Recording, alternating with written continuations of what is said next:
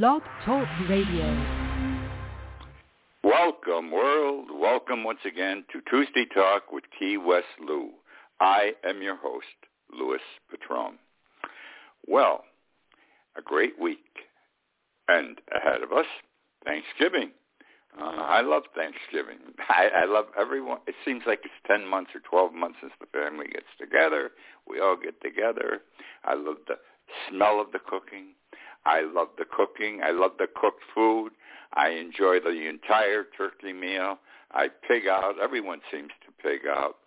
And everyone seems to be in a compatible mood. Even those of us that might not like each other like each other on Thanksgiving. And it's always good to have the family together. I wish you all a very happy Thanksgiving. I hope all of you have someone to sit and eat with and if you don't, I, I am sad for you. I understand. Uh, what can I tell you? I, I just understand. There have been days early on when I had the problem of Thanksgiving, Thanksgiving or two alone, and it hurts. Anyhow, let me talk about the turkey shortage. Two months ago, they were telling us there's going to be a turkey shortage. Uh, there's a shortage of everything, so it made sense. Uh, I will be having dinner with Lisa Thursday and, and the family. And uh, I started calling Lisa up every week. I'd say, Lisa, buy a turkey now. There's going to be a shortage. If you haven't got room in your freezer, I've got two freezers. We'll put it in mine. And every week she said, not yet, I didn't get it. And didn't bother her. And I kept saying there's going to be a shortage of turkeys. And you people know. You all read about it, heard about it on TV. Well, Lisa got her turkey last week, uh, and I'm glad she got the turkey. On the other hand, I I, che- I don't buy groceries anymore because of the virus. I stopped buying groceries almost three years ago. I have them delivered. So I asked the delivery person, "You got turkeys?" Not that I was going to buy one. She says, "We got tons of turkeys yet." And I read an article just last night that the turkey shortage has been debunked. The rumor was not correct. Uh, how it got started, I don't know, but it spread like wildfire. Uh, only one problem. The Butterball CEO, Jay Jardine, said smaller turkeys in the 10 to 14 pound range uh, are in short supply. Many people are having to buy a turkey just a wee bit bigger. Uh, don't be upset. It's just that we didn't get prepared to ship, so some of the turkeys that we would have gotten ready and frozen, we didn't because we believed the garbage that was being spread there weren't going to be enough turkeys. So that's the story. It wasn't true, and I'm glad that we will have turkeys to eat on Thursday. John Kennedy, President John Kennedy, uh, on yesterday's date, Yesterday was November 22nd. On yesterday's date, uh, John Kennedy was assassinated, was killed in Dallas, Texas. Uh, a his assassin uh, blew away half his head with a shot.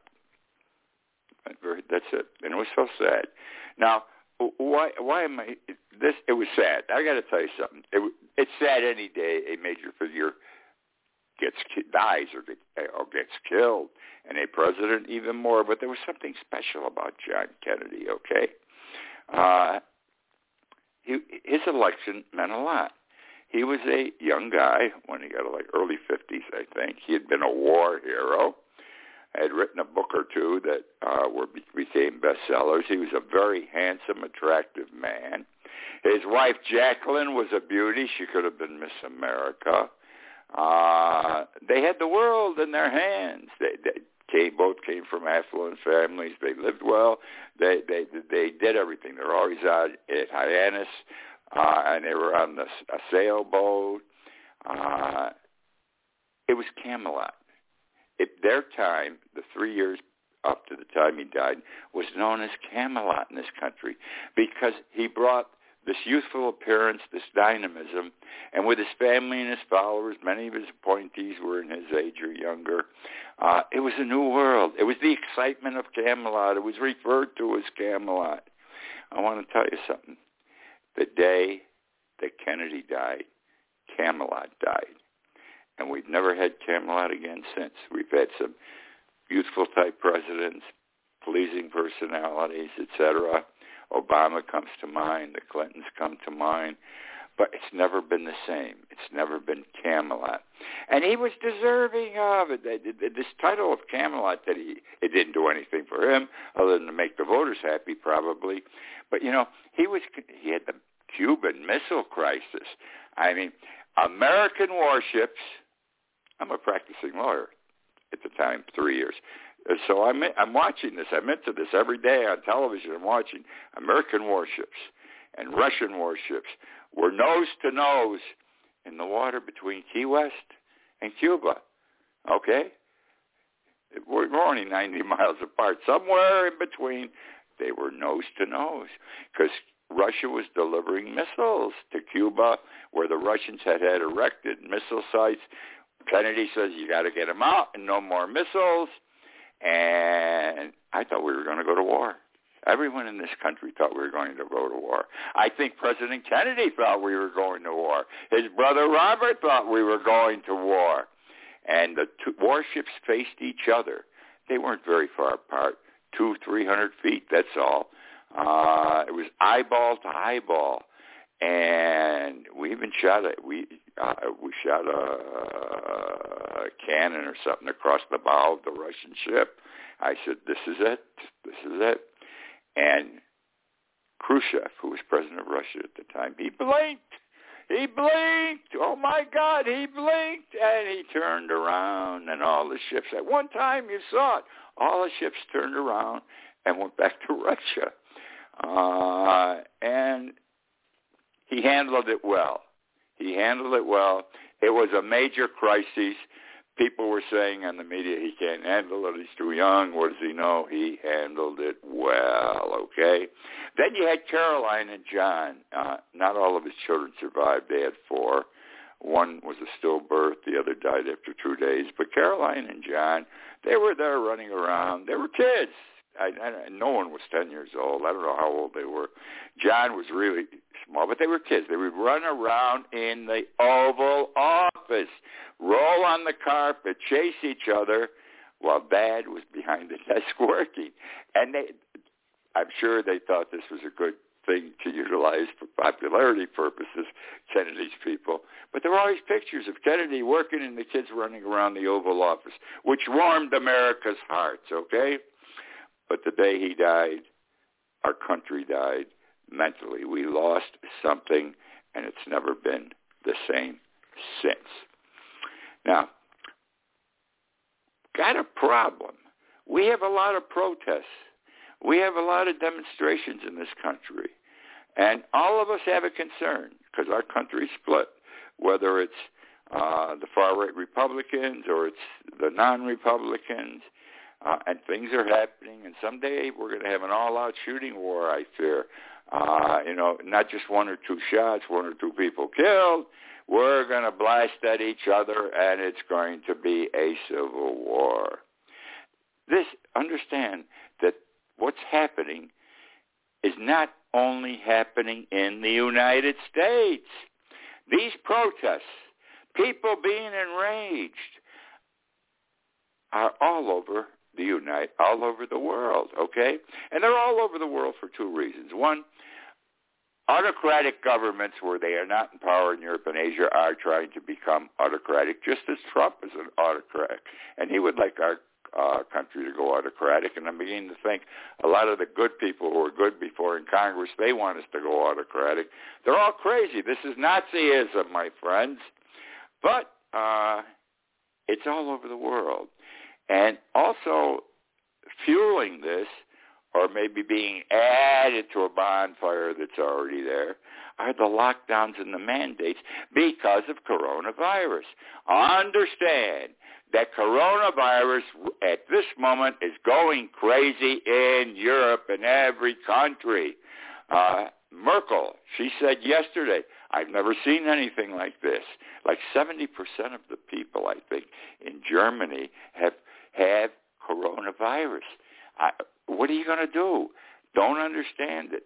And people say, shouldn't be. Do something, government, you know? Uh, so I don't know, but I do know this from what they our doctors are telling us here in the United States. The numbers are going up again in the United States, folks. Okay, and the numbers are going up. The hospitals are overcrowded again. Hospitals cannot take all the patients. It's the same thing that happened a year and a half, two years ago. And what's the one thing that's different? And that one thing is very important the people, 95% of the people in the hospital with coronavirus are those that have not been vaccinated. And now they're paying for their sins. The only trouble is there's too many people. I think in our country, 45% of the uh, adults are not vaccinated yet. I saw a number on TV tonight, 55% vaccinated, 45 not. And we're trying hard people i don't understand why people cannot understand why they should be vaccinated but not vaccinated uh because we've got to get rid of this bug and the, this virus and the only way we're going to do it they're locking people down in austria you can't leave your house can you imagine you can't leave your house and they're having they're going to have more lockdowns in europe because they're a tougher people than we are in certain regards and We've got to do what we're told about this.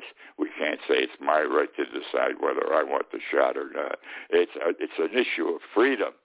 Well, exercise your freedom from six feet under because that's where most of you are going to end up. Want to talk about some things that have to do with the trials that have been going on, and some of them have, are, have come or are coming to a head this week. Uh, these are trials that speak of and represent uh, the the atmosphere existing in this country today, what's going on in the streets and so forth. Uh, let me let me start with uh, the, Kyle Rittenhouse. Kyle Rittenhouse. Let me say this to you about Kyle Rittenhouse. I said after the trial when he was acquitted, I, I can't comment either way. I watched very little of the trial, but I did read a lot. But I figured if I didn't watch it, who am I to say I think it's wrong or it's right? Well, the more I read, the more I'm beginning to think this kid got a free pass. He killed two people and got a free pass. Because look, makes sense. He's a 17-year-old high school dropout. He comes from one state to another, Illinois to Wisconsin, with a war rifle he bought, an AR-15, and he's going there to help keep the peace. He says now during the trial, and to help people medically if they get hurt. And he, who comes from another state, kills he, he killed two people with a gun. He shouldn't have been there. It was none of his business in that state or in that city. He killed two people and wounded a third. he should have been found guilty. He wasn't found guilty. That's what I say now. He should have been found guilty. One of the reasons these cases are difficult, some people will be found innocent like he did, and others will be found guilty, is because our laws are antiquated. Our laws our laws have been passed to handle different situations. We don't have a set of laws for these demonstrations. We don't have a set of laws for the insurgency on January 6th. And so the judges are applying yesterday's law to today's happenings. And it doesn't fit. It's like a square peg in a round hole. Many times the law doesn't fit. Two examples all right, where the law doesn't fit. Uh, in the um, in the Rittenhouse case, the judge would not let the prosecutor say that the two people who were shot were killed and the one who was shot but not killed were victims. Well, what the hell were they if this guy shot at him and killed him? They were victims. I never heard of anything so ridiculous, especially in a courtroom where everything is supposed to come out. And then we got this case over here uh, Ahmad Aberg in Georgia. I'm mispronouncing his name. I apologize. His, his jury has been out. The jury on his death has been out for two days. He's the black gentleman who was jogging in apparently uh, a white neighborhood or close to white neighborhood, and three people came after him because uh, they were vigilantes. They were trying to protect the people in the neighborhood because there have been a lot of uh, thefts, uh, house breakings and so breaking-ins and so forth. And this guy's jogging. He's a black guy. He's not carrying a gun or anything. They're following him. They're telling him to stop, etc. He don't want to stop. He's black man stopping in a white person's neighborhood. You got to be nuts. Look how our cops shoot people in the cars that are black. The people, not the cars. So one of them ends up shooting the guy and killing him. All right. He gets out of the truck that he was riding in with his dad, and he stands over the body of the dead black man, runner, not bothering anybody, and he calls him a nigger. I have to use the word here so the impact's understood. Calls him a nigger. The judge in Georgia, who I thought did a fairly good job the little bit I watched, he refused to let that word nigger come into evidence. He refused to have the prosecutor, when this one of them, the son, was on the stand, remember, he voluntarily took the stand to testify in their defense. He should have been required to say, you know, did you call him a nigger? Yes, I called him a nigger. Uh, now, you say, well, that would prove that he didn't like blacks. Well, he was a white man who just shot and killed a black man. okay? It seems obvious, doesn't it? He doesn't like blacks. And the fact that he called him a nigger, he doesn't like blacks. But the judge kept that up. It, it, the laws got to be changed a bit. Even everything, the judges, how they're trained, the judges, how they're selected. We're finding out the whole judicial system sucks at one time, and we got to work on it. So over the period of the next five to ten years, we make changes that make it fair the way the law is supposed to be, makes the law blind, et cetera, et cetera. Which now brings me to some of the nuts and how they feel about Matt, uh, about uh, Kyle Rittenhouse being acquitted. Matt Gaetz, Matt Gaetz, uh, the congressman, uh, the one who's being investigated for child molestation, having sex with a 17-year-old girl, maybe even paid her money. Uh, they're still investigating, they say.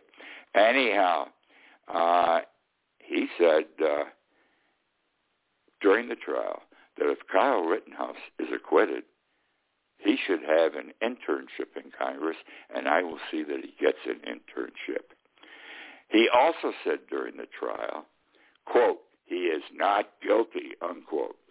Excuse me. He also said, and I quote, we may reach, we, we may reach, we can reach out to him and see if he'd be, we should, I'm sorry, we should reach out to him and see if he'd be interested in helping the country in additional ways.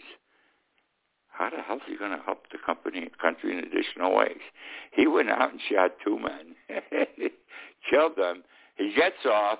So now all of a sudden, the 17-year-old, he's now 18, uh, not a high school grad, uh, went from one state to another with a gun that he shouldn't have been carrying. It was legal for him to have, and he kills two people.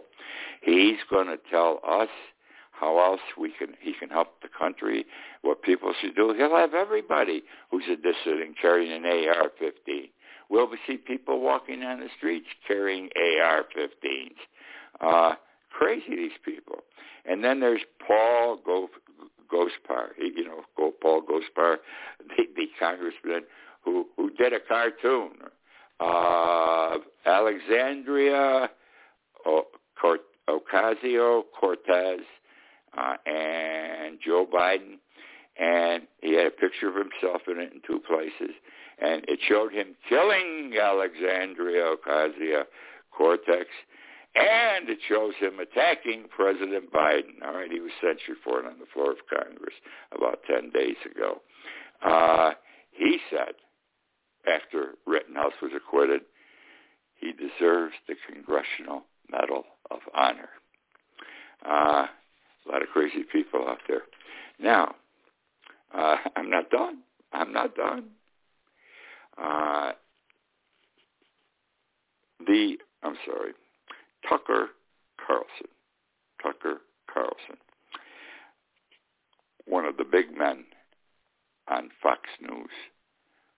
He is an avowed candidate already, without saying it, to be to run on a Republican ticket, seek the Republican nomination to run for president in 2024. Uh, he has, I think, the largest media following talk show host in the United States. He gets $40 million a year. A lot of money. A lot of money. Anyhow, Tucker Carlson interviewed on national TV last night Kyle Rittenhouse. And he said the kid was a hero for deciding he had to maintain, quote unquote, maintain order. He went, he went where the crime took place to maintain order when no one else would. There were hundreds of people carrying guns.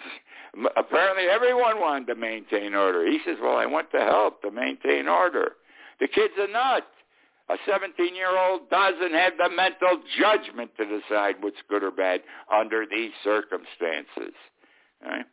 Very simple. Ann Coulter, another woman, a woman rather, who occasionally appears on Fox News, she said, after he was acquitted, Rittenhouse should be president. Rittenhouse should be president. Uh, hard, hard, hard, hard. Now, I'm still not done, okay? Tucker Carlson, after the interview, he said last night that Rittenhouse is a, and I quote, sweet kid, bright, honest, sincere, dutiful, uh, wild, wild. And I, I mentioned Tucker Carlson again because there are people on the other side. Whoopi Goldberg, she, she chairs The View, and uh, she's a progressive liberal. She's on the opposite side, and she said, whereas Tucker Carlson's this great guy, he's got to help us, and he knows what he's doing, all that crap. Uh, she said, uh, I'm sorry, she claims that Kyle Rittenhouse committed murder, youth, okay? Tucker Carlson also said last night, I got a lot of notes on Tucker Carlson, he has been working. He, ha- he is the hardworking, exactly kind of kid that you want many more of in your country. I don't want him walking down the streets of Key West with an AR-15. I don't even want him in this community uh, because this is a troublemaker in disguise. Now, I'm not done yet. I'm not done with these things. We we are in Waukesha, Wisconsin. Wisconsin seems to be a place where these things happen. Rittenhouse did the shooting in Wisconsin. And we got this guy who drove the red SUV two days ago during a Christmas parade in Waukesha, Wisconsin.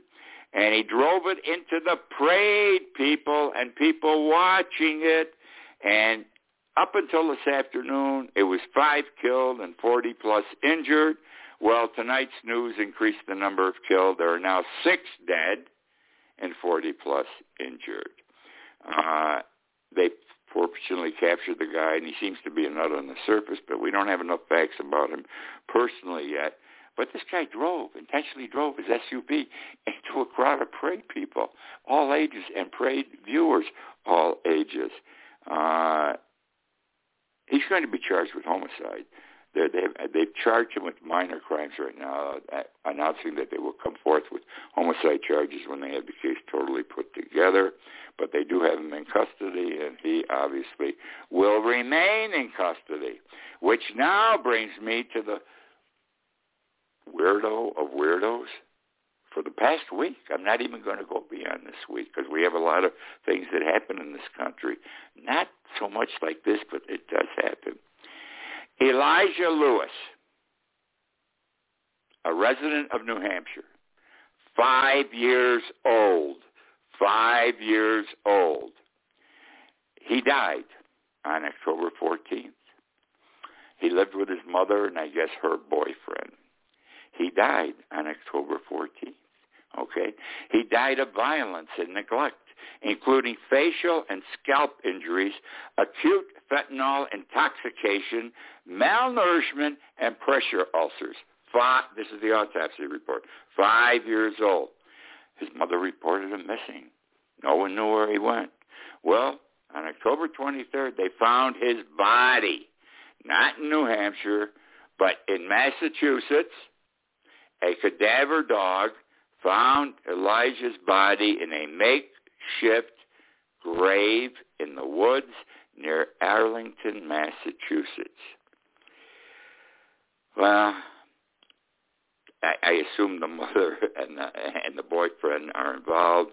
I don't know if they have been arrested yet. I would assume they're going to be arrested. Gettysburg Address. It was November 18, 1863. The great, one of the greatest speeches of all time. Someone wrote, and I don't know who, uh, because where I found this quote, they didn't know who wrote, wrote it either, that Abraham Lincoln, his Gettysburg Address, descri- has described the Gettysburg Address as, and I quote, the most eloquent articulation of the democratic vision ever written. Wild! The most eloquent articulation of the democratic vision ever written. Uh, let me give you some facts you may not be aware of about uh, Abraham Lincoln in that day. He took the train from Washington that day to uh, Gettysburg for the dedication of a cemetery for the Civil War dead. He was not to be a speaker. Uh, it was only two weeks before that the chairman of the event called him up and said, you know, if you want to come, it'd be nice to have you. You can say a few words after the main speaker. The main speaker was a great orator at the time, Edward Everett, who gave a two-hour speech, by the way, following which Abraham Lincoln got up and his speech was less than three min- minutes. That is world famous for all time. It will be world famous. Amazing, isn't it? Well, he wrote that speech on a brown paper bag while he was back, brown paper bag while he was traveling on the train uh, to from Washington to Gettysburg, Pennsylvania. Uh, some historians say that there was a brown paper bag because someone in the White House had given him a sandwich and put it in a brown paper bag so he'd have something to eat on the train, okay? Uh, things, something you might not know. I didn't know until I researched this issue. Lincoln did not look well while he was giving the speech. People said he looked pale. People mentioned him. You look lousy. He says, I feel lousy. Uh, he went home. On the trip home, he felt lousy. Uh, and when he got home, they still didn't call the doctor, but the next day they called the doctor to the White House. Abraham Lincoln had smallpox. Did you know? I didn't know until 24 hours ago. And I read everything. Abraham Lincoln had smallpox. Now, smallpox wasn't kid stuff in 1863. People died from smallpox into the 20th century. It was a horrible disease. He survived. He had smallpox when he made the Gettysburg Address. Okay? Uh, doctors are warning us, American doctors, that the flu season is upon us, as we know, and it's going to be the deadliest flu season in 20 years. So if you haven't gotten your shot, go get your shot. It's free. It works. Well, that's the show for tonight. Uh, I have so much more here, uh, but there was so much to talk about. So what can I tell you? Uh, you you enjoy your holiday, Thanksgiving, and enjoy the time you have to spend with the family. It comes from every place. I worry that the coronavirus numbers are going to be up, and they probably will be. Um, but what can we do? People want to get together. Uh, join me again next week. Till then, I thank you for being with me tonight and say good night.